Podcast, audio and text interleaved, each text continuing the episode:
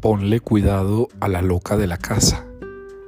Va a decir Teresa de Jesús que esta loca de la casa es la imaginación. Van a decir santos del siglo moderno que esta loca de la casa es la mente.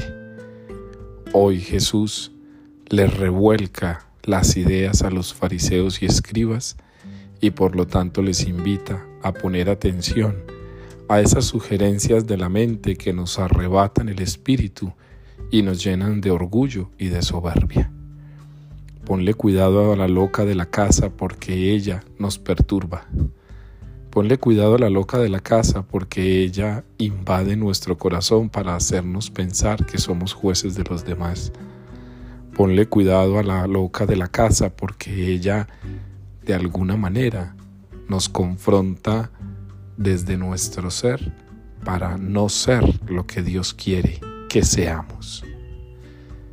Hoy entonces el Señor nos invita para que seamos capaces de tener la serenidad en el espíritu para aceptar su voluntad.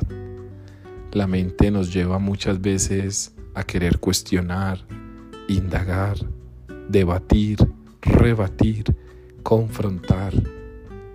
Pero la sabiduría de Dios es serena, es paciente, es moderada, es casta. La sabiduría de Dios es limpia.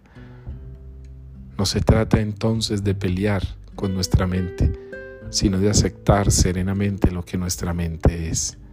Y en esa medida llega la sabiduría a nuestra vida. Levántate hoy a aceptar que Dios te da la mente, no para que ella te enorgullezca en la soberbia, sino para que ella te ayude a aceptar la voluntad del Creador.